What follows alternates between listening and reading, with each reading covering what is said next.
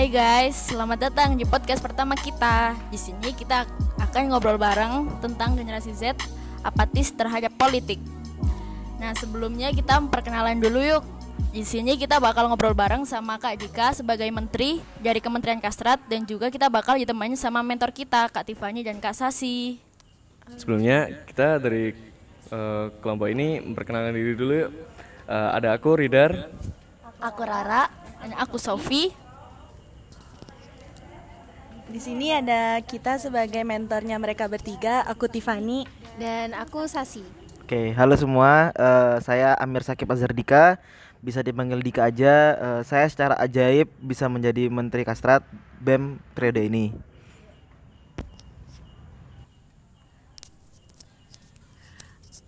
Nah, di sini uh, kita bakal bahas dulu generasi Z itu apa.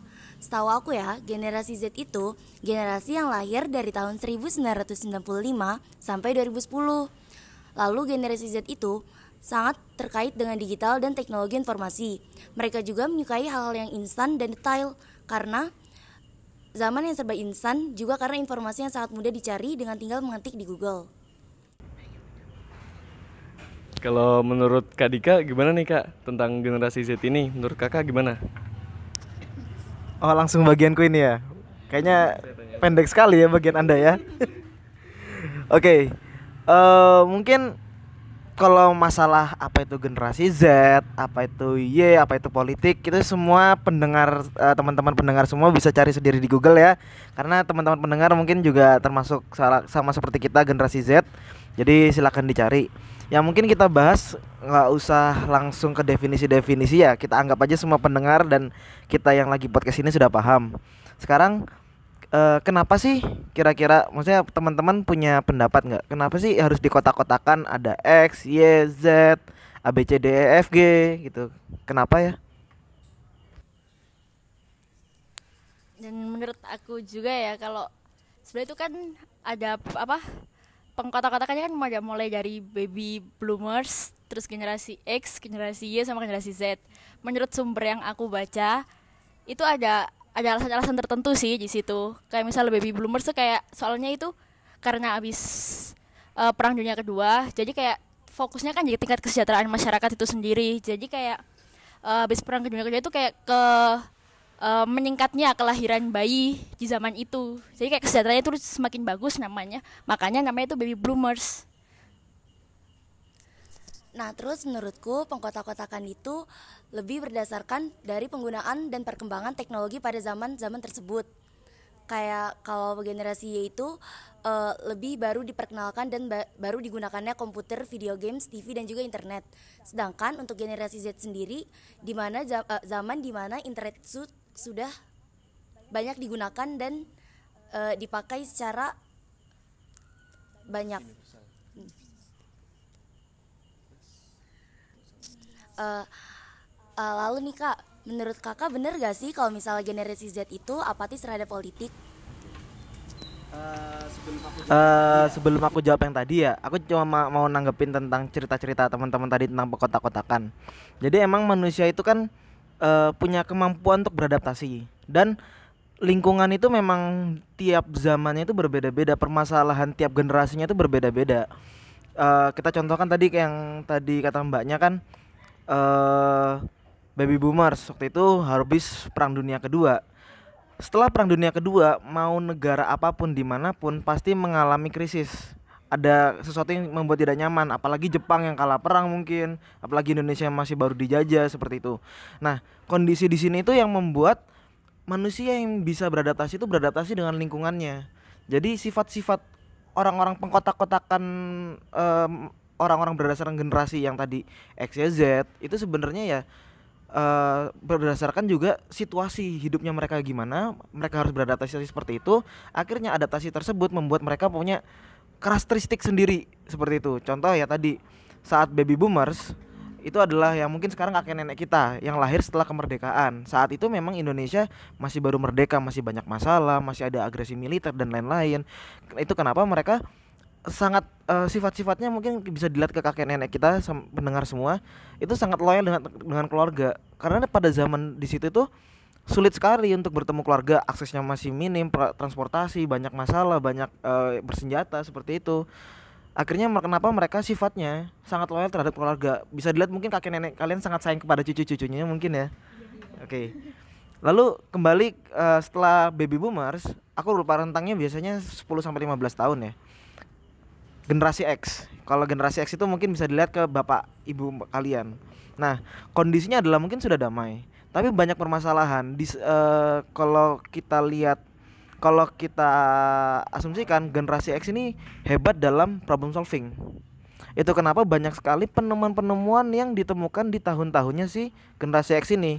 Oke, orang-orang punya permasalahan eh, jarak akhirnya mereka mulai membuat motor, sepeda dan lain-lain. Orang-orang kesulitan untuk informasi akhirnya internet mulai diciptakan di zaman seperti itu gitu kan. Itu kenapa mereka sering berinovasi. Lalu mereka orang yang merasakan ketidaknyamanan saat eh, teknologi-teknologi tersebut belum ada. Itu makanya mereka pasti kalau kamu nggak nyaman ada rasa sedikit kayak aku nggak pengen orang lain nggak nyaman kayak aku seperti itu. Eh, akhirnya dia membuat generasi berikutnya yang mungkin sekarang dibilang generasi Y, yaitu sama kayak milenial ya. Itu tuh kayak dimanja banget dengan semua penemuan-penemuan mereka, dengan semua eh, fasilitas-fasilitas yang mereka ciptakan. Karena mereka juga nggak pengen generasi berikutnya tuh merasakan hal yang sama. Nah, oke lanjut. Habis itu muncullah generasi milenial. Yaitu kita pasti banyak lah yang skeptis sama milenial, maunya instan, pemalas gitu-gitu kan. Ya, tapi itu tidak bisa dipungkiri. Ah, tunggu, sebelum saya lanjut, kita harus dasari kayak gini. X generasi ini label. Generasi mau X, Y, Z, baby boomers ini label. Kita tidak bisa menggeneralisir semua akan sama. Teman-teman kamu yang teman-teman mungkin kalian cap kalian milenial, pasti nggak semuanya kayak milenial. Ada juga yang nggak nggak panas, ada juga yang rajin. Seakan-akan mungkin kalau dibilang rajin itu hanya milik generasi baby boomers, kakek nenek kita gitu kan. Ya nggak milenial juga ada yang rajin. Intinya generasi ini eh, hanya cap eh, hanya label tapi memang didasari dengan penelitian survei tapi yang namanya survei dan penelitian pasti ada margin errornya gitu ya intinya eh, ini bisa jadi ilmu tapi tidak bisa untuk menggeneralisir semua orang akan sama. Nah lanjut lagi. Milenial tadi. Eh kenapa milenial banyak skeptis kayak gitu? Tapi emang kenyataannya banyak yang seperti itu. Kita semua dimudahkan para milenial ini. Ah, internet sudah lancar transportasi yang sangat indah maksudnya yang udah bagus semua nggak ada tuh yang sampai mungkin dari Jakarta ke Jawa Timur butuh seharian nggak perlu. Sekarang kan cukup mungkin 12 jam atau pesawat mungkin cuma beberapa jam seperti itu kan. Memang kita dimanjakan oleh eh, fasilitas-fasilitas penemuan-penemuan yang sudah ditemukan oleh orang lain. Ya seperti eh, orang tahu kalau ada peribahasa bahwa pelaut yang hebat tidak akan eh, lahir di laut yang tenang gitu kan. Nah, mungkin kita dianggap seperti ini dan beberapa milenial yang bersifat seperti ini karena memang lautnya milenial ini tenang sekali. Hampir semuanya itu sudah difasilitasi seperti itu. Ya, tapi itu mungkin sisi negatifnya. Maksudnya kalau kita membandingkan ada positif dan negatifnya, tapi milenial itu punya sesuatu yang eh, apa ya? Nilai-nilai yang benar-benar bagus lah mulai dari kreativitasnya ped- kepeduliannya terhadap sesama kemauan untuk berbaginya itu milenial eh, menduduki tingkat tertinggi dibanding generasi-generasi lain. Mungkin itu eh sekilas. Lalu oh belum ke bahas Z ya padahal kita temanya Z ya. Z ini kita. Jadi kalau milenial itu sebenarnya milenial itu kakak-kakak kita. Kita itu yang mungkin 21 tahun ke bawah masuknya ini Z. Tapi yang namanya transisi belum kelihatan jelas bedanya. Maksudnya kita masih nggak membedakan mana Z mana milenial secara lapangan ya. Walaupun secara teori jelas. Kalau teorinya milenial eh, Z ini fokusannya dari milenial. Kenapa kayak gitu? Milenial ini setengah-setengah.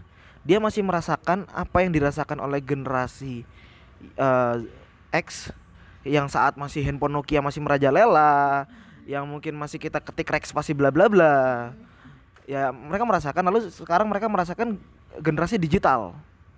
Nah itu kalau Z sejak lahir sudah maksudnya kita mungkin nyentuh gadget mungkin kita anggap umur 10-an ya. Umur 10-an berarti tang- tahun 2010-an itu sudah generasi digital gitu.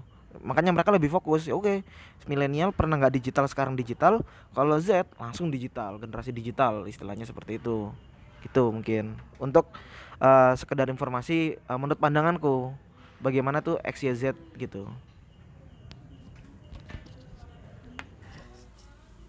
Nah, sekarang masuk ke topik pembahasan kita tentang apakah generasi Z apatis terhadap politik.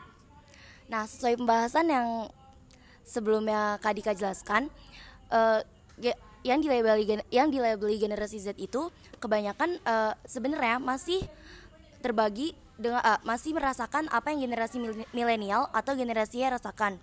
Jadi menurut saya apatis atau tidak apatisnya juga masih terbagi.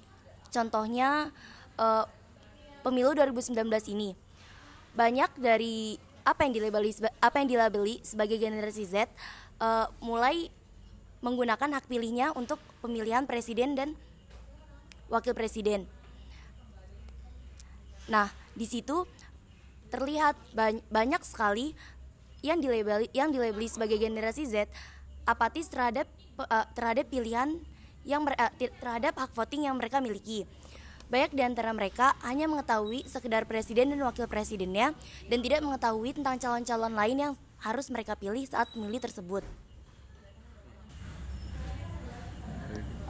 kalau menurut pendapat Reader gimana? Kalau menurut pendapat Reader gimana? nih? Kalau menurutku dari generasi Z yang apatis ini mereka sebenarnya bisa eh, menyuarakan eh, tentang ide-ide mereka terhadap politik yang semisal agak menyeleweng gitu melalui demo yang mungkin kemarin terjadi tentang RUU KUHP agar obrol- obrolan ini lebih panjang dan pendengar mendapatkan konten yang lebih lama untuk didengarkan di saat waktu nganggurnya kalian yang rebahan.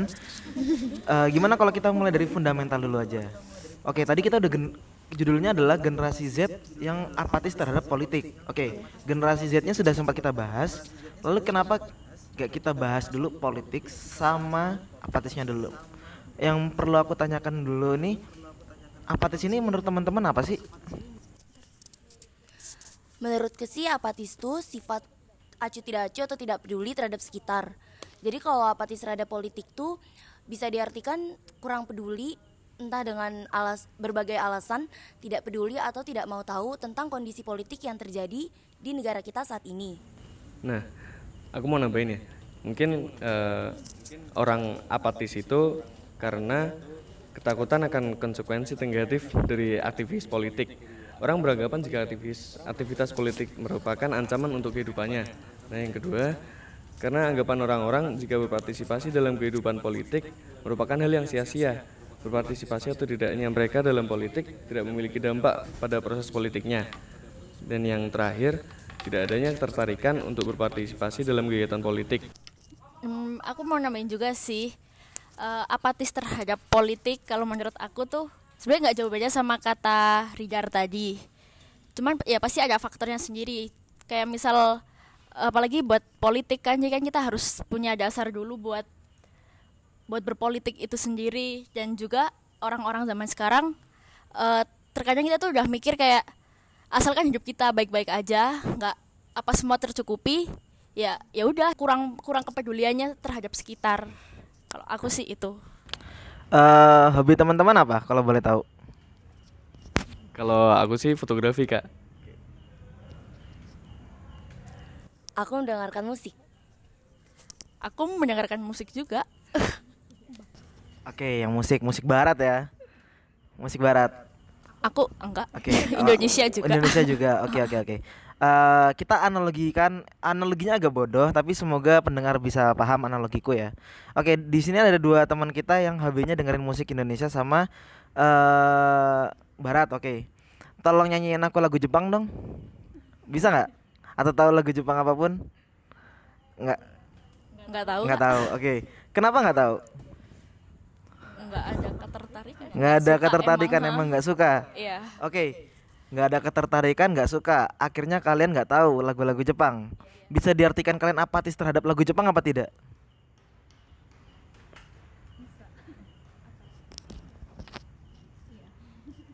Eh, kalau menurut saya sih enggak juga sih kak. Kalau menurut saya eh, itu tergantung kesukaan orang-orang, bergantung pada dirinya sendiri gitu kak. Kalau menurut Katifa dan Kasasi gimana kak?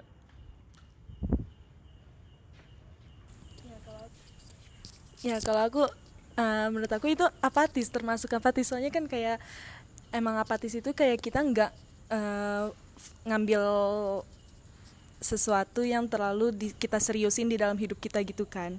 Berarti kalau misalnya kita nggak tertarik dalam satu hal itu ya termasuk apatis. Kayak contohnya tadi kita nggak tertarik sama ke Jepang Jepangan berarti kita nggak apatis dalam hal ke Jepang Jepangan sama aja kayak politik kalau kita nggak tertarik dengan politik berarti kita nggak apatis terhadap politik gitu. Sama aja sih uh, aku tuh pernah dikasih tahu ya pendapat dari orang sih sebenarnya nih. Uh, sebenarnya tuh katanya tuh nggak ada orang yang apatis karena semua orang tuh pasti punya apa ya istilahnya kayak uh, kita ngelihat dia nggak tertarik di uh, dia nggak tertarik di satu hal. Tapi kita nggak tahu kan di hal lain dia dia itu apa sih namanya uh, tertarik atau enggak. Eh dia mungkin di di luar sana uh, antusias di satu hal yang lain yang kita yang kita sendiri sebenarnya nggak tahu dia antusias di situ. Tapi kita langsung ngecap orang itu apatis. Gitu sih. Nah mungkin uh, menurut teman-teman tadi ya maksudnya uh, emang kita nggak bisa untuk menyukai semua hal di dunia ini gitu kan? Tertarik dengan semua hal di dunia ini. Kita punya uh, sesuatu yang emang kita suka. Tapi kenapa apatis ini cuma dicapkan ke politik, apatis terhadap angkatan, terhadap fakultas, tapi nggak pernah kayak, oh kamu apatis terhadap film Marvel, kamu apatis, kenapa nggak ada? Kenapa? Lalu apa yang itu kan bisa dicap, oh itu kan hobi dan lain-lain lah. Politik bukan hobi. Apakah politik bukan sesuatu yang untuk digemari? Mungkin bisa ada tanggapan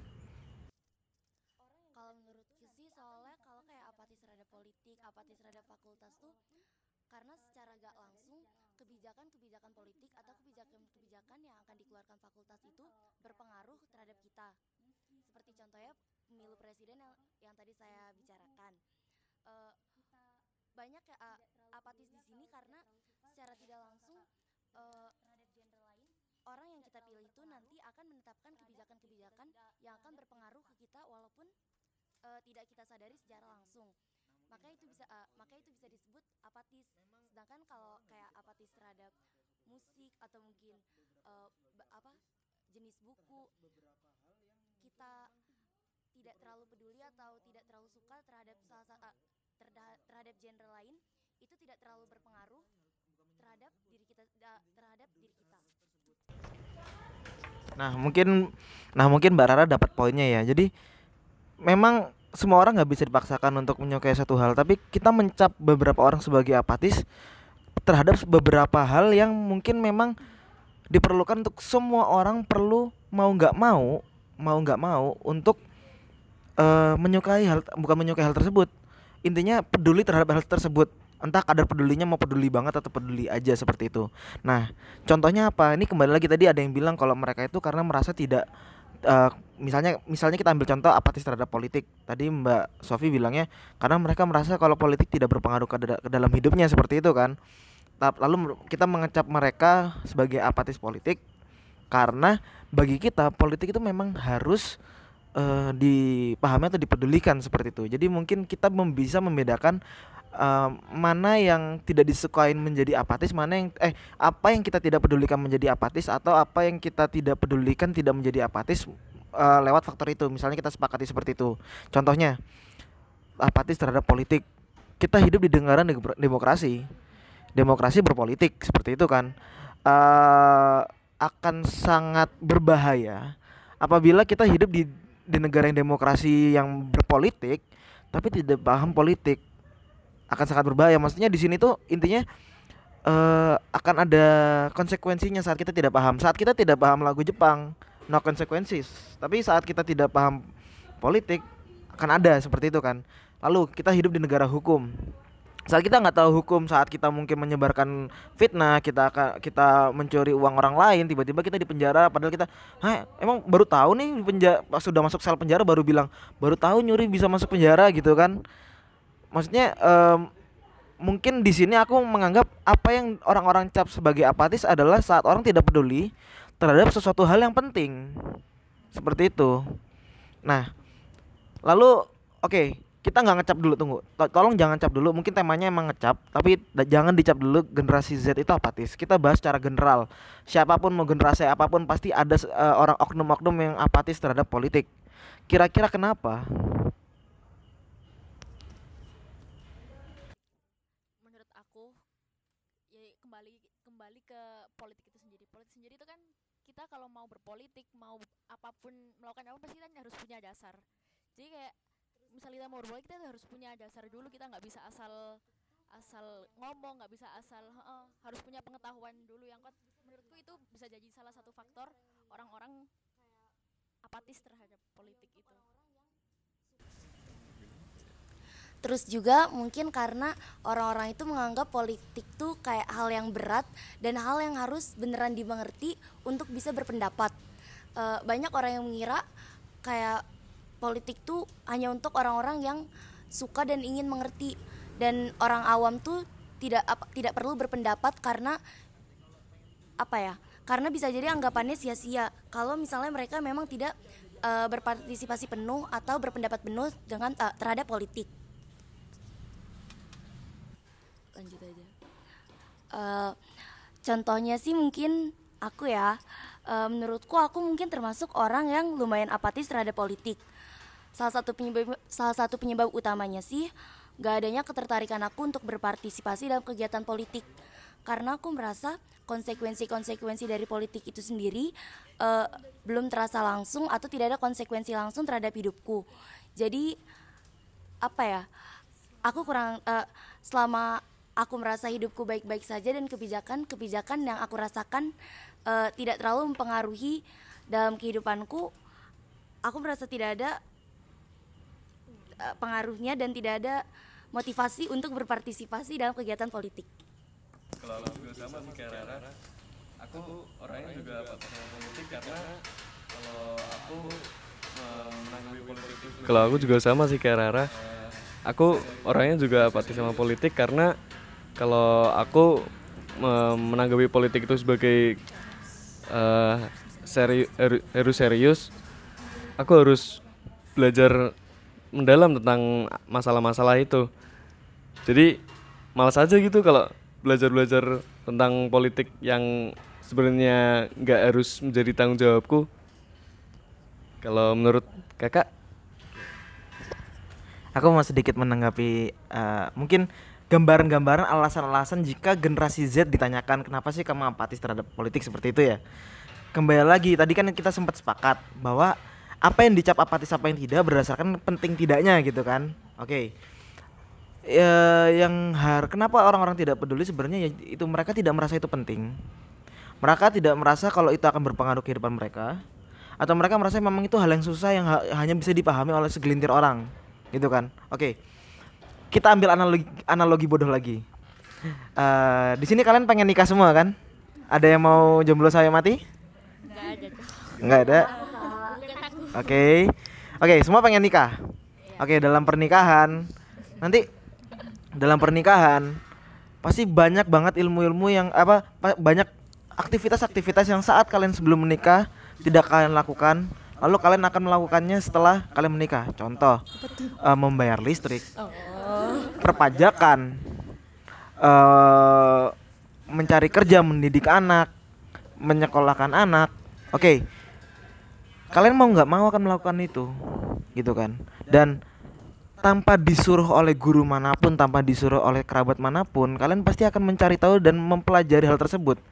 Cara membesarkan anak cara untuk membayar bill cara untuk membayar pajak seperti itu kan?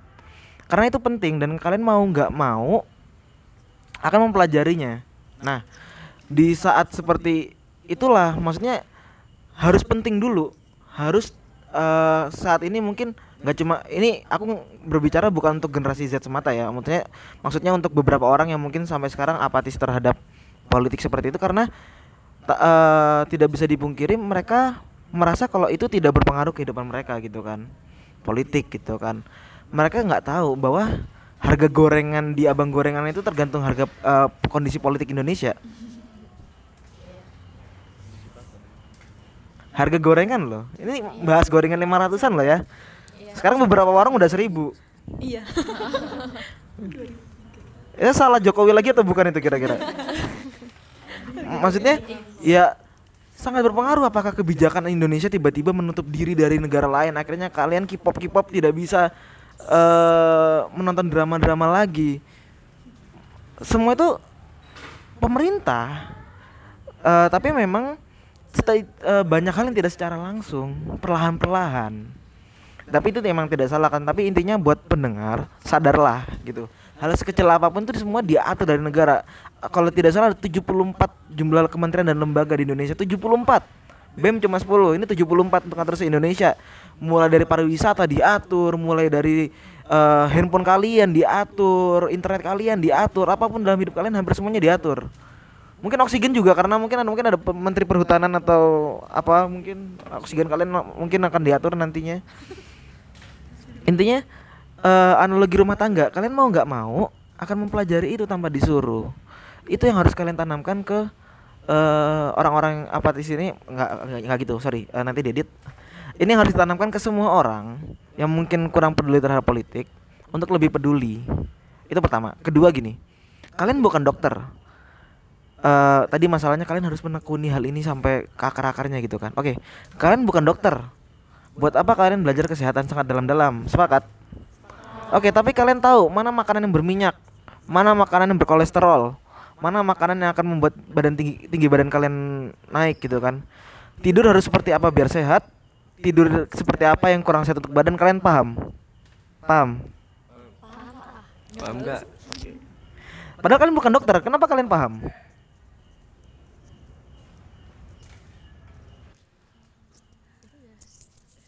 Eh, karena kita karena makanan itu hal yang esensial banget buat kita jadi kayaknya kita lebih perhatian gitu tuh tentang apa yang bakal masuk tubuh kita Hmm. Oke, Eh, poin yang harus digarisbawahi adalah saat belajar politik ya kalian nggak harus menu- eh, paham dari A sampai Z mulai dari eh, mungkin harus hafal semua partai, nama ketua partai, cara eh, metode parlemen di Indonesia seperti apa. Jujur mungkin aku kalau dari 1 sampai 100% pemahaman politik di Indonesia aku nggak nyampe 10%. Seorang mungkin aku yang sekarang menteri kasar sekarang. Tapi semua orang punya porsinya masing-masing. Itu yang tadi ku analogin tadi dengan kalian bukan dokter tapi kalian paham makanan apa yang sehat. Semua punya porsinya masing-masing. Porsi kalian adalah ya bener makanan adalah sesuatu yang sesuatu yang akan kalian temui tiap hari yang bakal kalian masukkan ke tubuh kalian tiap hari. Porsi kalian untuk mengetahuinya adalah ya udah sekedar makanan ini sehat apa enggak. Kalian nggak harus tahu ada vitamin apa aja di dalam eh makanan itu ada kuantum apa aja, ada atom-atom apa aja di dalam makanan itu tidak perlu tahu ada porsinya. Nah sama seperti politik. Ya kalian nggak harus tahu sampai A sampai Z harus tahu cara parlemen harus tahu berapa persen jumlah DPR tidak perlu tapi kalian harus tahu porsi kalian seberapa. Jangan beralasan wah belajar politik harus totalitas. Oke nggak belajar. Itu adalah pemikiran yang salah. Ya analogikan tadi makanan. Ya kalian harus tahu porsi kalian. Oke seenggaknya eh, hal yang aku bakal temuin adalah mungkin presiden siapa yang bakal mimpin. DPR siapa yang bakal mewakili eh postingan-postingan mana yang memprovokasi? Seperti ada porsinya masing-masing. Nah menurut ka- apa menurutku harus sadar dulu porsinya semana. Ya udah eh lakukanlah sesuai porsi. Karena dalam hal apa pun dari dalam hal apa pun di dunia ini semua itu baik. Semua itu baik. Tapi berlebih yang nggak baik itu kalau berlebihan. Sepakat nggak? Maksudnya ya makan. Hal yang baik pun semua hal yang baik kalau ditambahin berlebihan pasti jadi jelek makan baik berlebihan makan Enggak jelek. Oke tidur baik kelebihan tidur? Intinya semua hal baik kalau ditambahin kata berlebihan jadi nggak berlebihan. Eh, kalau menurutku sih ya mungkin karena eh, kalau kata pendapat kakak tadi eh, mungkin apa ya kita tuh harus ubah persepsi karena kalau persepsi politik tuh terlalu eh, per- persepsi politik yang susah atau yang harus totalitas atau eh, walaupun kita berpartisipasi pada politik tidak mengubah apa pun itu terlalu kuat. Eh, apalagi di gener apa di generasi apa di generasi Z ini di generasi eh, yang mana internet tuh sebenarnya informasi itu sudah tersebar luas. Kalau emang kita eh, pingin tahu tentang apa ya kayak sekedar porsi-porsi kita sendiri tentang politik cuma mungkin karena uh, karena persepsi tentang politik sendiri udah terlalu udah terlalu buruk. Mungkin bukan buruk ya. Udah terlalu terkesan susah dan terkesan tidak familiar dan friendly yang bikin banyak orang tuh uh, males dan apati bisa dibus- bisa disebut apatis terhadap politik. Mungkin ini sih kalau pendapat aku misalnya nih kita peduli kan tentang politik yang ada di Indonesia ini gitu. Nah ketika kita peduli terus eh, kita kayak mengkritisi tentang politik itu gitu kan.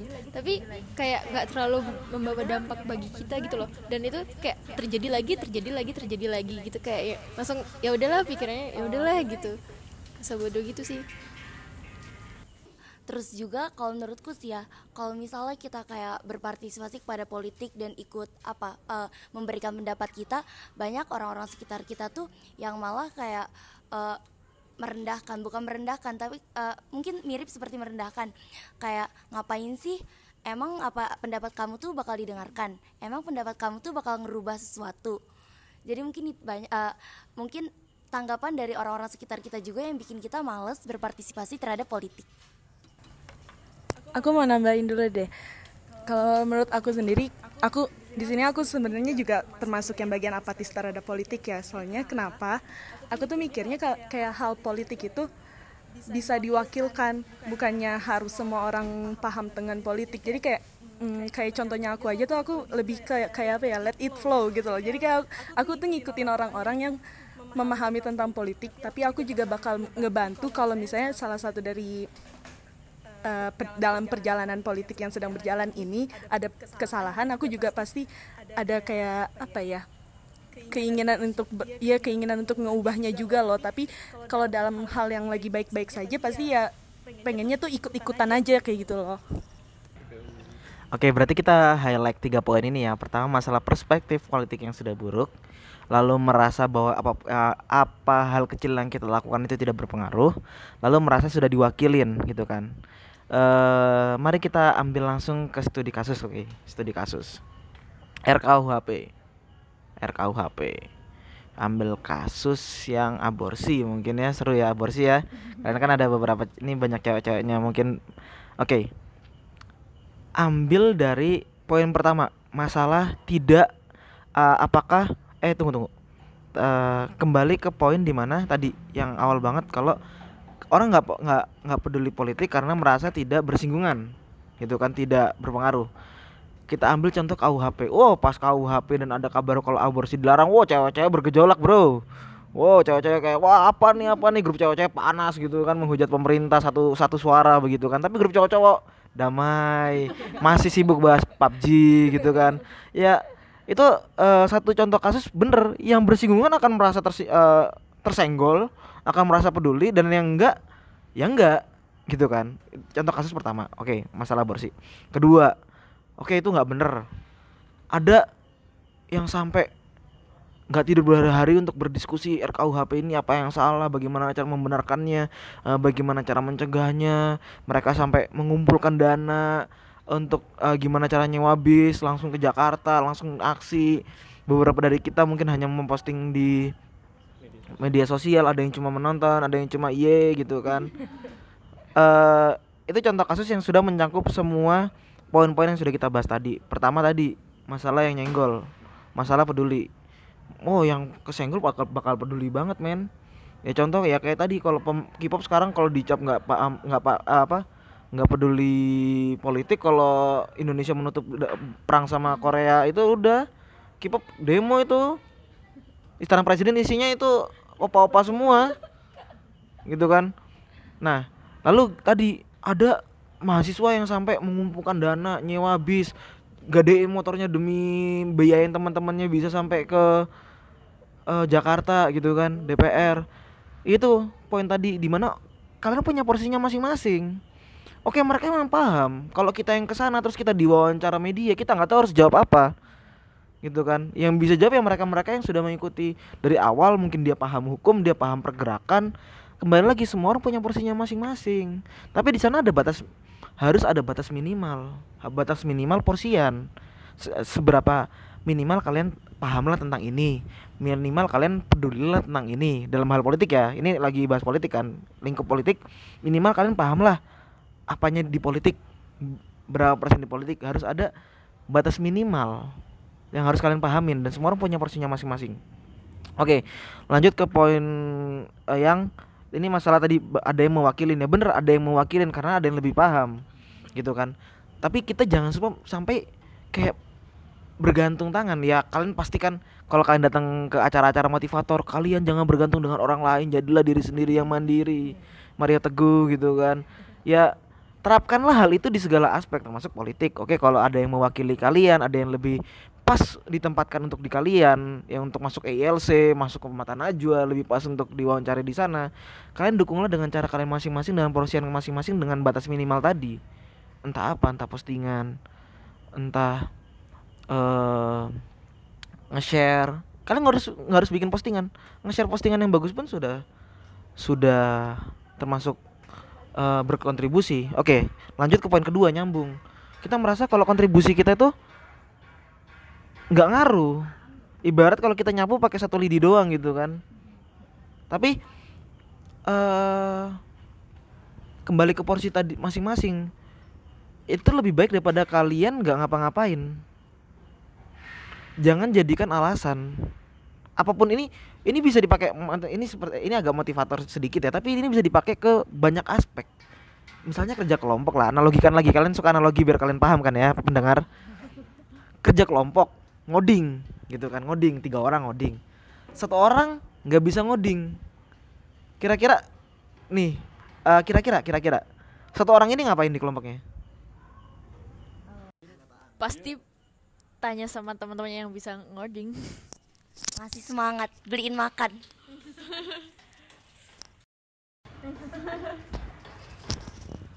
Atau enggak dia jadi no lab nggak ngerjain apa-apa nah bener. Maksudnya ada dua pilihan tadi. Kayak Mas Ridar dia no lab nggak ngerjain apa-apa numpang nama pilihan pertama. Pilihan kedua dia kontribusi apa pun yang bisa dilakukan. Nyemangatin temennya yang ngoding sama ngasih makan. Nah ya itu jangan sampai kalian jadi pilihan yang pertama tadi. Oh nggak berpengaruh gitu kan. Kecil pengaruh dampaknya. Akhirnya no lab satunya lagi ya udahlah sekedar ngelek apa ada orang yang peduli politik dan dia uh, bikin tulisan yang keren. Ku share ah ke grupku. Ku share ah di timelineku. Ku like ah gitu kan. Biar makin trending. Uh, itu untuk analogi yang tadi ngasih makan. Ya apa pun bisa kalian lakukan. Jangan sampai karena takut tidak berpengaruh akhirnya kamu do nothing. Bukti itu ini bisa dipakai segala hal ya. Contohnya tadi barusan aja aku pakai di kerja kelompok ngoding kalian juga kayak gitu di lapangan ya kan ada yang mau diem aja terus numpang nama akhirnya jadi gosip gibahan setahun. Atau ya nih aku kontribusi ngeprintin aja deh kalian butuh apa? Aku budgetin sambil ngoding gitu kan. Eh, itu banyak terjadi itu. Ada tim tim horenya tim suksesnya tim per, uh, transkopernya itu. Ada. Seperti itu. Oke. Lanjut ke perspektif. Wah ini seru banget nih. Memang masalahnya tidak bisa dipungkiri orang-orang yang duduk di sana uh, kurang bagus ya oke oke. Kayaknya kalau gaya bicaranya biasa membosankan. Jadi kita akan sedikit coki muslim sedikit ya. Iya iya iya iya. Itu kan yang pengen pendengar dengarkan. Oke perspektif. Pertama memang uh, kinerja pemerintah kita kurang bagus. Kalau tapi kalau pemerintah lumayan lah kita anggap DPR karena gini kalau anggapan bahwa DPR adalah orang-orang terpilih mewakili rakyat itu belum bisa dikatakan benar zaman now nowadays. Karena begini kalau memang orang-orang terpilih ya aku ragu Jumlah Jamila ada di DPR sekarang. Kenapa kira-kira begitu? Mungkin teman-teman ada pendapat. Kok aku bisa ngomong kayak gitu?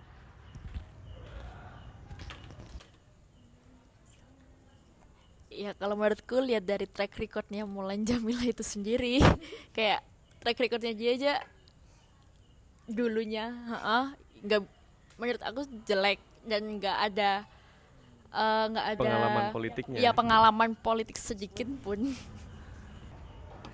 Iya. Kalau menurutku kan Mulan Jamila itu sebagai penyanyi kenapa gak dia meneruskan karirnya sebagai penyanyi aja? Kenapa harus melebarkan karirnya menjadi anggota DPR Padahal anggota DPR itu punya tanggung jawab yang berat sebagai wakil rakyat yang eh, meneruskan aspirasi rakyatnya menjadi kenyataan. Nah, menurutku itu menjadi tanggung jawab yang berat bagi Mulan Jamila. Ya, gitu sih. Ini bahasanya bakal panjang banget nih kalau bahas DPR. Tapi DPR yang sekarang mungkin DPR cap-cap bahwa DPR yang nggak bener DPR-nya eh lebih baik tidur aja. Itu adalah hasil dari eh, kalau kita rentetan ke belakang itu ya hasil dari apatis politik ini. Segitu gedenya dampaknya sampai Mulan Jamila bisa di sana. Jangan Mulan Jamila terus lah. Ya banyak lah orang-orang yang ininya banyak lah orang-orang nggak kompeten gitu kan. Maksudnya eh, kita tahu kan tempatkan sesuatu pada tempatnya kan piring kotor di cucian, makanan di meja makan. Mulan Jamila ya di studio musik. Oke, eh gini. Karena gini, untuk memen, untuk jadi di DPR kamu nggak harus pintar atau capable. Kamu butuh suara, men. Kamu butuh bikin orang milik kamu. Kamu tahu cara eh Kris Dayanti apa namanya? Apa kalau promosi itu kalau pemilu kok lupa aku? Kampanye. Astaga. Oke, kalian tahu eh cara Kris Dayanti kampanye nggak?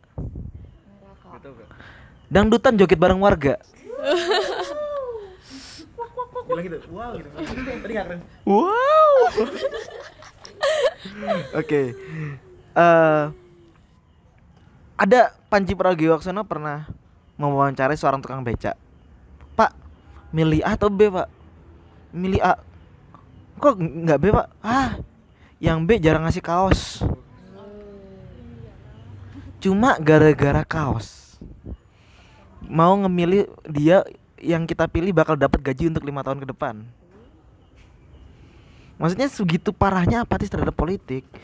Eh, seandainya kita eh, ada batas minimal sepaham apa, karena itu memang perlu di, di kita negara demokrasi, demokrasi pakainya politik. Eh nggak akan hal ter- hal tersebut nggak akan terjadi money politik, hoax, kampanye, milih karena bisa joget pas dang- dangdutan.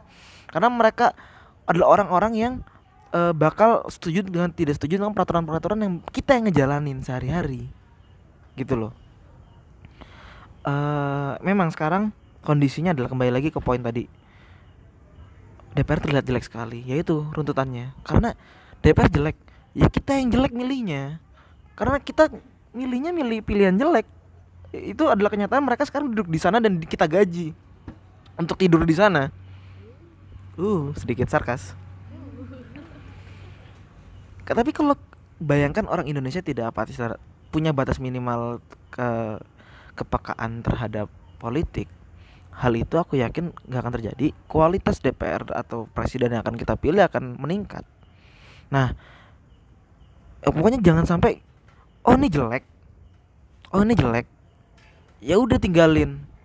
Itu mental yang sekarang dimiliki oleh beberapa generasi. Mungkin di sini teman-teman adalah teman-teman BEM ya, teman-teman staf muda dan teman-teman BEM. Saat eh, mungkin Mbak Sasi sama Mbak Tiffany megang proker apa mungkin? Kalau aku di Bismit megang broker bagian jualan di tenan gitu. Oke. Kalau aku di Advo megang broker beasiswa care center sama expo beasiswa. Oke, ya kalau teman-teman tadi nggak tahu prokernya buka website Wilcom terima kasih. Promosi. Semoga di sini ada AdSense yang datang ke kantong saya. Oke. Amin. Saat jualan di bis eh, jualan tenan bismit gitu kan. nggak laku gitu kan. Wah, makanannya nggak enak gitu kan. Apakah teman-teman bismit akan meninggalkan tuh tenan dan tidak akan berjualan lagi? Oh, enggak dong kan kita juga ada targetnya kan kayak tiap kayak target sekarang ini kita harus buka tenan setiap sebulan sekali jadi kalau misalnya kayak pas kali buka tenan gak laku pasti eh, di tenan berikutnya kita ngeper, ngeber, ngeperbaiki kenapa yang kemarin gak laku gitu loh bisa aja lewat kita ganti Oke. ke buka tenan yang acaranya lebih rame dari sebelumnya atau kita ganti menunya yang menu yang sebelumnya kita jual itu kurang laku kita ganti yang kira-kira lebih laku lagi kayak Oke. gitu. Intinya analogi politik bisa dianalogikan ke segala hal di kehidupan. Contoh proker tadi. Oke, kita lihat DPR kita jelek. Ya kita bukan meninggalkan DPR dan meninggalkan politik. Tadi ganti makanannya, ganti DPR-nya. Dengan cara apa? Pilih yang bener. pilih yang berkualitas betul begitu mbak Tiffany tadi nyambung nggak analoginya mbak Iya nyambung sih. dapat nggak poinnya Iya sih. Oke, seperti itu. Itu yang harus pendengar lakukan. Iya DPR memang jelek saya akui, tapi bukan berarti oke nggak peduli, nggak bakal I vote for nobody gitu kan. Surat suara kalian tadi di kemarin dicoret-coret gitu kan demi viral gitu kan. Itu bisa dipakai buat milih yang bener padahal. Oh aku kan nggak tahu siapa yang bener. Aku nggak tahu dia bener apa enggak. Men kalian kembali lagi ini baru nyambung ke generasi Z. Kalian milenial, aku yakin kalau kalian rebahan bukaannya Instagram, bukan Tirto, bukan CNN. Aku yakin kalian bukanya Instagram, men. Benar. Dan coba dicek apakah ada calon DPR yang tidak mempunyai Instagram. Mulan Jamila punya Instagram by the way.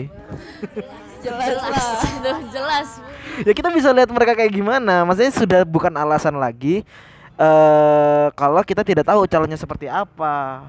Gitu itu wah bukan alasan lagi, men. Itu cuma alasan-alasan para orang-orang yang memang nggak pengen tahu, tapi pengen terlihat dirinya bener dengan nggak tahu gitu loh. Wah aku nggak tahu tapi aku bener. Nah, kalau menurut menurut Sofi gimana nih cara mengubahnya biar Kalau- kita dapat anggota DPR yang berkualitas lah? oh cara merubah perspektif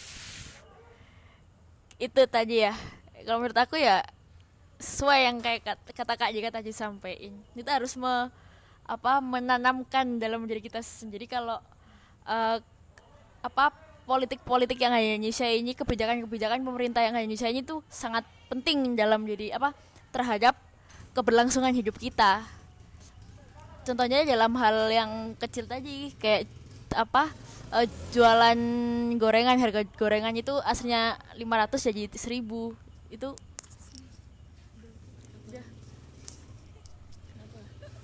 ya eh,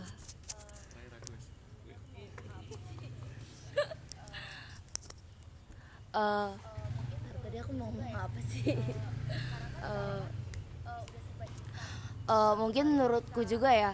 Eh, sekarang kan zaman eh, udah serba instan. Eh, kalian bisa eh, nyari apa aja di Google dan informasi itu bakal tersedia. Mungkin kita tuh bisa mulai dengan eh, nyari minimal nyari-nyari eh, kalau untuk contoh DPR kayak calon-calon DPR yang akan kita pilih mungkin di sini eh, mungkin di sini sih ya menurutku masalahnya eh, selain selain anggota-anggota ah, selain calon-calon DPR yang terkenal seperti kalau contohnya tadi disebutkan Mulan Jamila kebanyakan eh, track record track record calon-calon DPR lain tuh kurang eh, kurang jelas ah, dalam masalah politiknya. Atau kalaupun ataupun kalaupun tidak seperti itu terkadang kita merasa semua eh, semua calon-calon DPR tidak ada yang cocok track recordnya dengan eh, apa yang kita butuhkan atau apa yang rakyat butuhkan Jadi kalau menurutku sih eh, orang-orang yang berkampanye dengan menggunakan uang menggunakan eh, sesuatu yang menghibur masyarakatnya itu mereka sebenarnya belum tentu akan eh, mewakili aspirasi kamu yang bakal dilaksanakan dalam kehidupan nyata. Jadi pintar-pintarlah menyeleksi mana yang akan eh, mewakilkan aspirasi kamu, mana yang bakal tidur aja di DPR. Oke. Oke, tadi eh, cara-cara yang keren banget sih untuk ngubah perspektif. Ah, tapi ada satu hal ah, dasar sih yang aku punya ide banget. Aku kita ini OT tapi masih nyambung dan perlu dibahas. Ya nggak usah tunggu. Sebelum ini bakal flashback tapi sebelum ke flashback eh banyak testimoni alumni Fakultas Ilmu Komputer.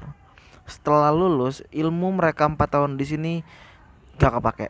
Mereka belajar lagi dari ulang tentang apa yang bakal mereka kerjakan di pekerjaan mereka sekarang.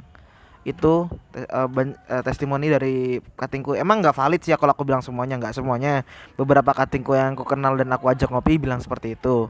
Oke kita flashback itu cuma contoh tadi alumni. Tapi banyak kita bilang kalau sistem pendidikan kita ini aneh.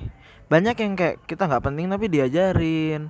Kok satu murid satu guru mengajarkan satu matkul tapi semua satu murid di diwajibkan untuk menguasai semua matkul padahal guru lebih tua. Harusnya kan guru lebih pintar tapi guru pahamnya satu matkul sedangkan murid banyak matkul gitu kan. Nah itu perkataan Deddy Kobuzer. Saya belum tentu setuju tapi saya cuma ngutip doang. Ya Om Deddy ya bukan berarti saya setuju ya tapi itu cuma salah satu contoh kalau pendidikan kita itu ada beberapa yang nggak bener.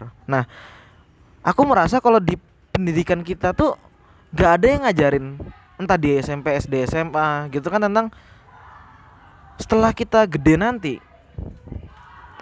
hal yang bener-bener yang mungkin 100% bakal kejadian di kita.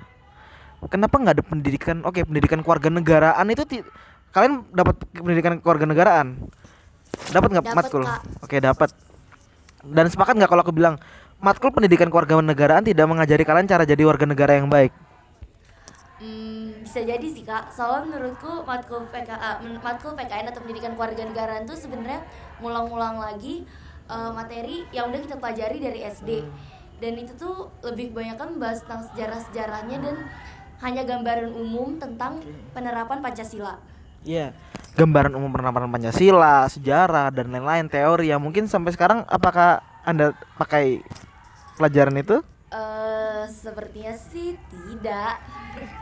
Oke, itu cuma satu contoh. Maksudnya harusnya pelajaran kewarganegaraan mem eh, membuat kita menjadi warga neg- bisa membuat kita jadi warga negara yang baik gitu kan. Itu contoh satu. Kedua, kenapa nggak ada pe- pendidikan politik? Padahal kita di negara demokrasi. Kenapa nggak ada pendidikan hukum? Entah sekecil apa pun itu. Kita negara hukum. Banyak yang masuk penjara karena alasan nggak tahu kalau di situ ada pasalnya. Mungkin kalau kalian iseng tiba-tiba ah gabut nih ke penjara ah gitu kan terus nanya wawancara gitu kan banyak yang penjara karena nggak tahu gitu kan kenapa nggak ada pelajaran tentang parenting sex education padahal kalian juga ya tadi kan katanya mau ya mau nikah maksudnya. Tapi kan parenting dan sex education kan masuk di situ kan. Kenapa nggak ada? Biologi biologi kita belajar apa isi di tubuh gitu kan. Di paru-paru ada apa di organ reproduksi ada apa. Tapi tidak diajarkan cara menggunakannya yang baik dan benar. Gitu kan alat kembali lagi tadi al- tadi selain alat yang baik kalau ditambahin kata kebanyakan itu jelek sama alat yang baik kalau tidak tahu cara gunaan gunakannya itu jelek kayak pisau dapur gitu kan. Bisa buat motong wortel atau motong teman kita sendiri. Itulah. Kenapa nggak ada? Maksudku aku orang yang setuju saat ilmu-ilmu kehidupan masuk ke jenjang pendidikan. Entah entah yang mana terserah eh, pikirkan mana yang cocok. Cuma itu perlu. Karena sekarang ya kalau mungkin kalau kita tes dari kita berenam aja kita ganti topiknya ke education pasti kayak kita banyak bingungnya nih gitu kan. Ya kan mungkin apa teman-teman ada yang paham? Eh, hari keberapa yang baik untuk melakukan? Eh, mungkin karena apalagi hal kayak sex edu itu kayak masuk masih di masih terbilang masih terbilang atau dibilang hal yang tabu buat dibahas. Apalagi kalau misalnya dibahas mulai dari eh, SMA jadi sa- sama balik lagi kayak ke hukum kayak gitu. Apa ya mungkin per- ah, perspektif atau budaya kita sendiri yang kayak merasa kalau kita tuh masih kecil dan kayak belum waktunya buat ngerti hal-hal kayak gitu jadi di, a- apa ya hal yang sebenarnya kita butuhin implementasi langsungnya itu eh, dianggap kita belum terlalu membut- eh, belum te- belum terlalu membutuhkannya atau bahkan dibilang terlalu tabu untuk dibahas di pelajaran. Oke, terlalu tabu untuk dibahas di jenjang pendidikan. Pertanyaanku, sampai kamu nikah nanti, kapan kamu belajarnya? Mungkin aku akan belajar waktu Kapan? itu waktu pranikah sebelum sebelum waktunya hari-hari sebelum nikah mungkin kan atau Ya, itu kan di pikiran di pikiran Anda ya, Mas ya. Coba Anda tanyakan ke kakak-kakak Anda, orang tua Anda, teman-teman yang sudah menikah. Saat kalian mau nikah, yang kalian persiapkan dua calonnya, IO-nya. Gak bakal kalian mikir itu apa cara yang baik dan benar itu nggak akan. Coba carilah, cari 10 orang yang udah nikah, tanyain kalau ada satu, ku traktir kamu. yang belajar. Maksudnya, oke itu tabu. Tapi lucu. Guru-guru bilang kita nggak ada pelajaran sex education. Nggak tahu siapa yang bilang ya tapi anggaplah guru yang bilang kita nggak ada sex education karena itu terlalu tabu untuk kalian. Tapi tiba-tiba guru bilang gini kalian jangan eh, apa kalian jangan seks bebas ya Rea Hah? Apa itu bu? Gitu kan. Karena nggak diajarin tapi dilarang iya. Akhirnya kan kita coba-coba. Ya tabu itu kan ya sesuatu yang tabu tabu itu bukan nggak baik loh ya. Tabu itu eh dianggap eh apa ya kurang ter, kurang biasa gitu kan hal yang aneh. Ya solusinya bukan nggak diajarin karena tabu ajarin biar nggak tabu lagi. Buktinya sekarang ya kayak gini maksudnya apa ya sex education itu berbicara tentang itu loh apa namanya eh gender dan eh kesehatan vitalitas. Bukan bahas yang tabu itu ya posisi mana yang baik dan yang benar cara melakukan yang baik dan benar itu tabu. Cuma sex education yang ku tahu itu mem- mempelajari tentang vitalitas maksudnya cara menjaga yang baik eh, pola membersihkannya dan lain-lain itu penting sih. Maksudnya kayak umur berapa yang apa yang sudah siap untuk melakukan hubungan intim gitu. Itu ini agak OT tapi nyambung lah ya maksudnya sama kayak politik itu penting. Tabu politik jelek politik. Tapi kapan? Tiba-tiba aja kita lulus SMA udah dikasih KTP disuruh milih lah. Kita nggak diajarin apa-apa.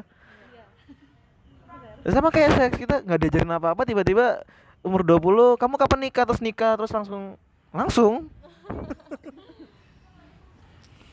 Nah, ya itu selain perspektif, oke jelek, tapi bukan jelek ditinggal, jelek pelajarin. Ada ada yang bilang, "Wah, ini jelek, aku akan jadi suatu saat aku akan jadi DPR yang baik." Keren kan pikiran kayak gitu kan. Wah, ini jelek, suatu saat aku bakal milih yang paling keren yang mewakiliku gitu kan. Pikirannya keren. Ya itu, aku sampai sekarang masih nggak tahu kenapa itu nggak ada di pendidikan sih, padahal aku pengen ada gitu kan. Kem- eh, mungkin mulai dari yang sadar-sadar bisa jadi orang tua yang baik yang mengajarkan begitu ya.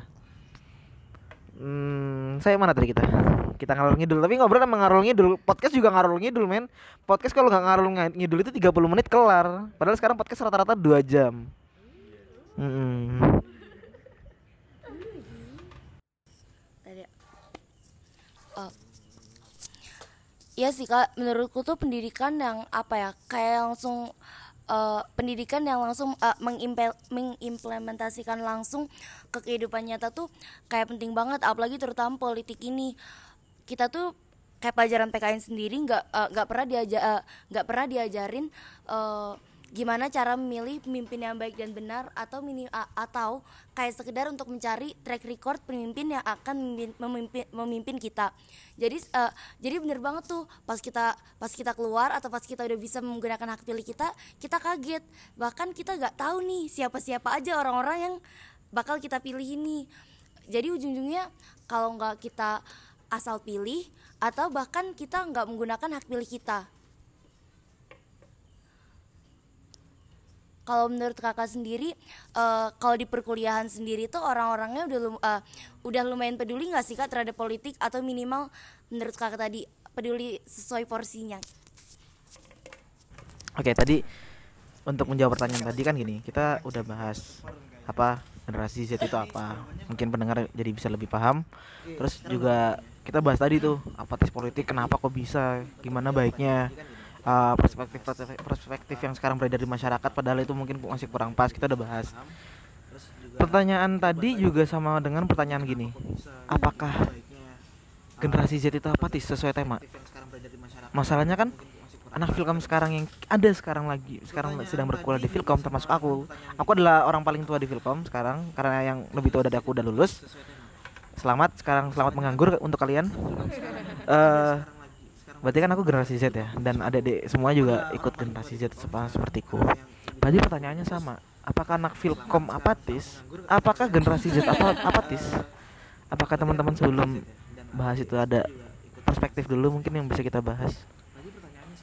Tadi kita udah bahas tentang generasinya kita juga udah bahas tentang apatisnya tentang politiknya. Berarti kita bisa mungkin menarik kesimpulan apakah generasi Z apatis? Menurut aku aku secara universal sebenarnya nggak tahu sih tapi aku lihat dari orang sekitar aja. Eh, orang sekitar kita kan juga pasti kan generasi Z semua. Dan bisa dibilang itu nggak apatis kita kita. itu pasti paling nggak tuh pasti tahu isu-isu politik-politik terkini juga pasti kita tahu.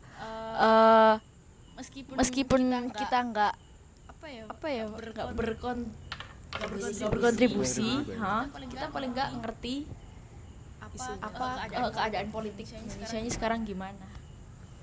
Iya, kalau menurut aku juga sih eh, sebagai generasi Z kayaknya nggak terlalu apatis banget karena kita pasti tahu dari teman-teman kita di media sosial pasti ada yang nge-share tentang isu-isu politik yang lagi, lagi yang lagi hot-hotnya itu. Dan juga membahas itu sama teman-teman. kalau misal isu-isu itu nggak benar atau gimana gitu. tapi mungkin sebenarnya benar sih yang dibilang eh, tadi tadi teman-teman ini kan eh, kalau kita ini nggak yang apatis-apatis banget gitu pasti kita juga emang tahu tentang isu-isu yang lagi hot sekarang misalnya kita benar-benar kayak nggak nggak pengen ngebahas tentang itu dan nggak tahu tentang itu. Tapi di sekitar kita orang-orang di sekitar kita itu tuh ngebahas tentang hal itu gitu kan. Jadi ketika kita lagi ngobrol bareng nih terus kita ikutan nimbrung dan mau nggak mau kita tahu tentang hal itu gitu. Oke. Eh, teman-teman mungkin eh, mewakili sampel dari generasi Z yang ada di fakultas kita tercinta ini bahwa merasa kalau kita nggak apa apatis banget sih kita masih ngikutin isu gitu kan. Tapi kalian masih ada rasa sedikit apatis eh, kalau aku boleh tebak pasti karena kalian nggak turun ke jalan kalian nggak ikut eh nyoret-nyoret spanduk itu nggak sih yang bikin kalian merasa kalau kalian sedikit apatis tadi? Kalian ngikutin isu tapi kalian masih merasa apatis. Bener nggak sih kalau tebakanku kalau kalian tuh merasa apatis karena kalian nggak turun ke jalan kalian nggak aksi kalian nggak diskusi dengan rokok dengan orang-orang di kafe tentang itu. Bener nggak sih kalau tebakanku?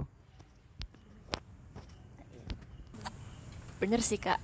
Soalnya merasa kurang berkontribusi aja. Soalnya merasa kurang Kalau menurutku eh, dengan cara-cara kayak mencoret-coret spanduk terus turun ke jalan kalau menurutku sih nggak seperti itu juga.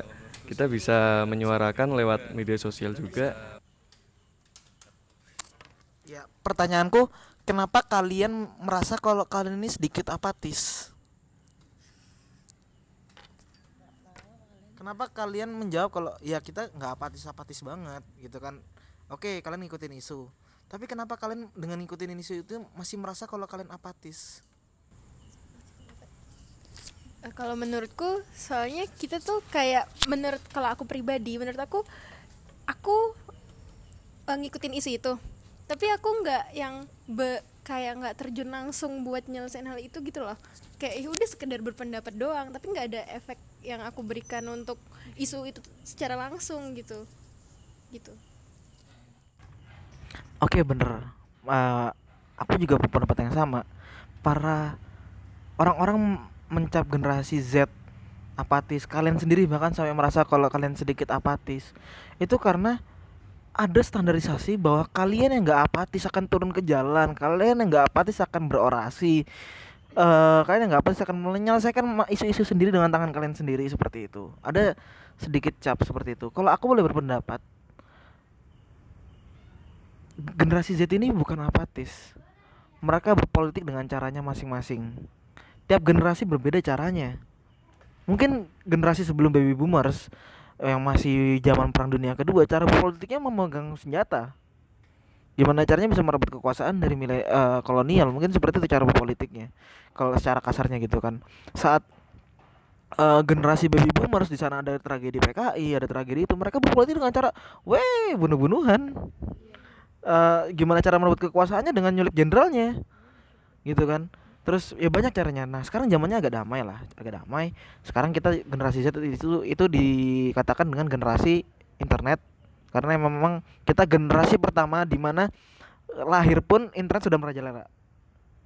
Generasi Z adalah generasi pertama yang lahir itu udah banyak internet. Ya mungkin bayinya di download apa gimana gitu kan. Nah kita nggak bisa dengan berkembangannya zaman kita masih berpolitik dengan cara yang sama Gojek pun sekarang udah nggak di pangkalan men. Gojek sekarang udah online. Itu Gojek loh. Itu ojek loh. misalnya ojek itu dulu di kata ntar nggak boleh sponsor. Saya tidak di endorse. Oke. Ojek dulu itu di pangkalan. Sekarang nggak di pangkalan. Mereka berevolusi. Mereka jadi online dari HP ojek loh berevolusi. Masa orang apa sesuatu sepenting politik tidak berevolusi seperti itu kan? Generasi Z. Eh bakal akan terlihat sangat apatis sekali saat dilihat dari kacamata-kacamata eh generasi X gimana caranya mereka berpolitik.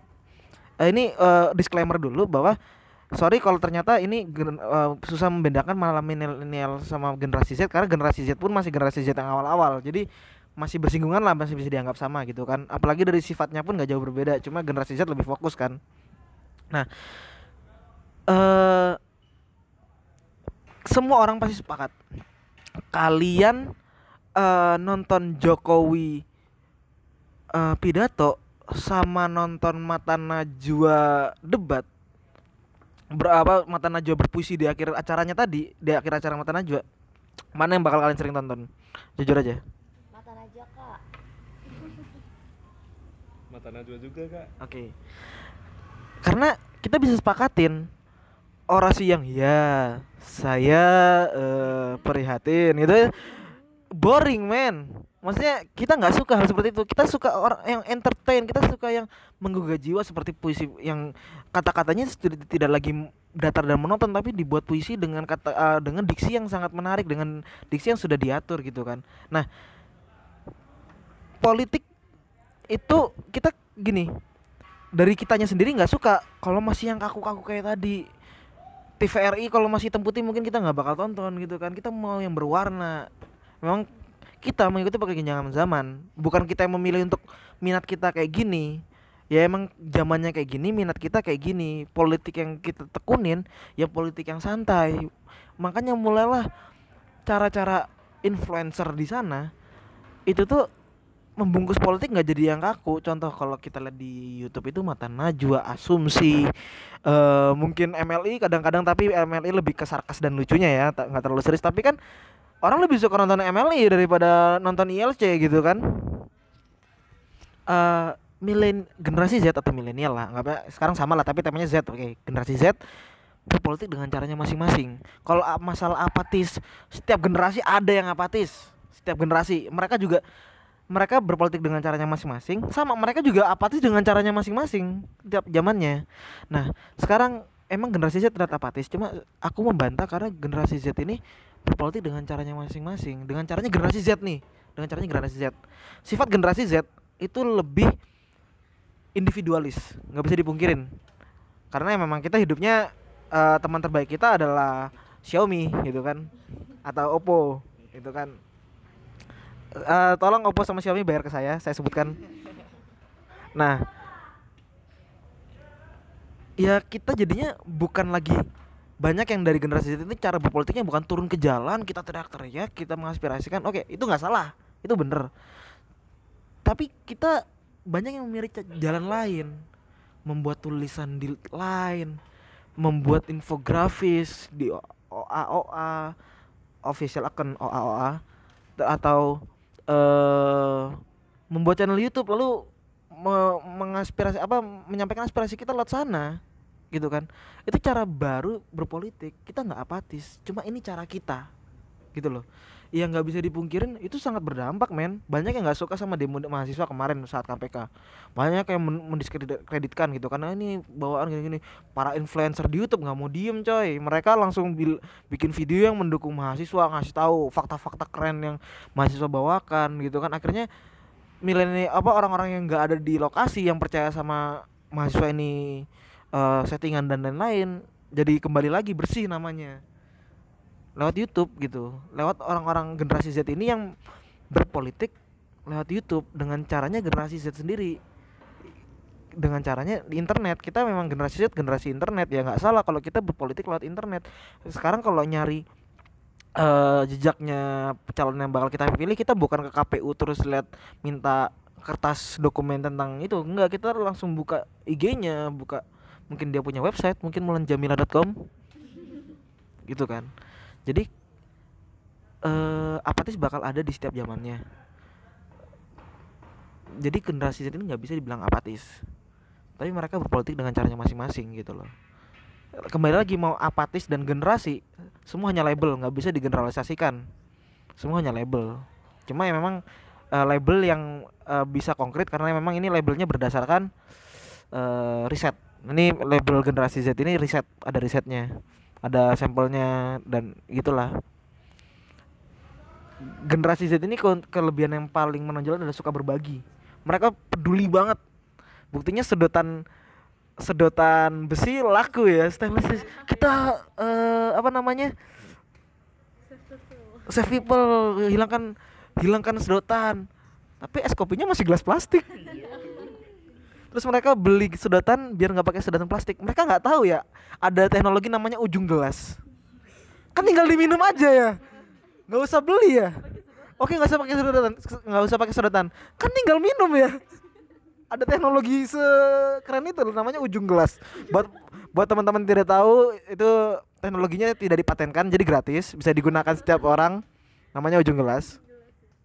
Ya kita bisa.com merajalela gitu kan ada apa-apa kita bisa kita peduli. Ada Gojek ada oknum Gojek kehilangan motor motor butut besoknya diganti yang baru yang lebih bagus besoknya. Karena oh itu patungan ribuan orang nggak tahu seribu seribu seribu gitu kan. Ces ORG oke kita nggak bisa langsung ke Jakarta buat demo. Kita bikin petisi men. Petisi seret gitu kan. Bahkan ibu-ibu yang ngeselin aja bikin petisi tentang SpongeBob diterima men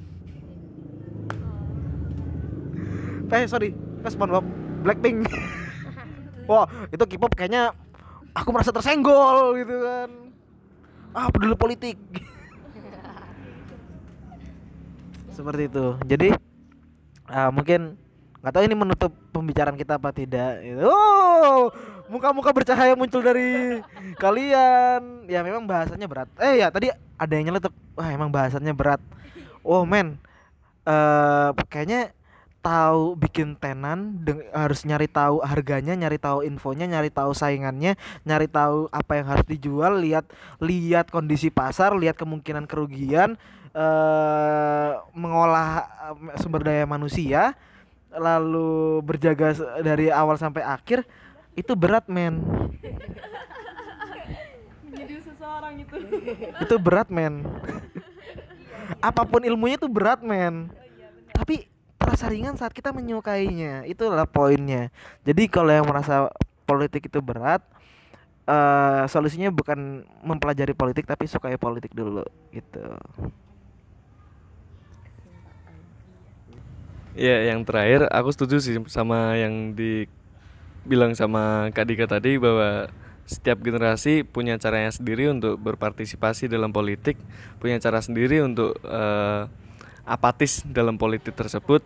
Kemudian kalau kita pengen punya anggota DPR yang berkualitas, kita harus menyeleksinya atau bisa melihat profilnya di IG, kita bisa mencari tahu di Google karena kita kan tahu kita generasi Z kita bisa mencari apa pun informasi apa pun di Google Uh, dan yang paling penting itu kita harus mengubah uh, perspektif kita terhadap politik saat ini juga karena uh, kita itu yang dasar dulu kita itu harus menanamkan rasa suka dulu kepada politik. Dan dengan begitu politik itu nggak akan terasa susah.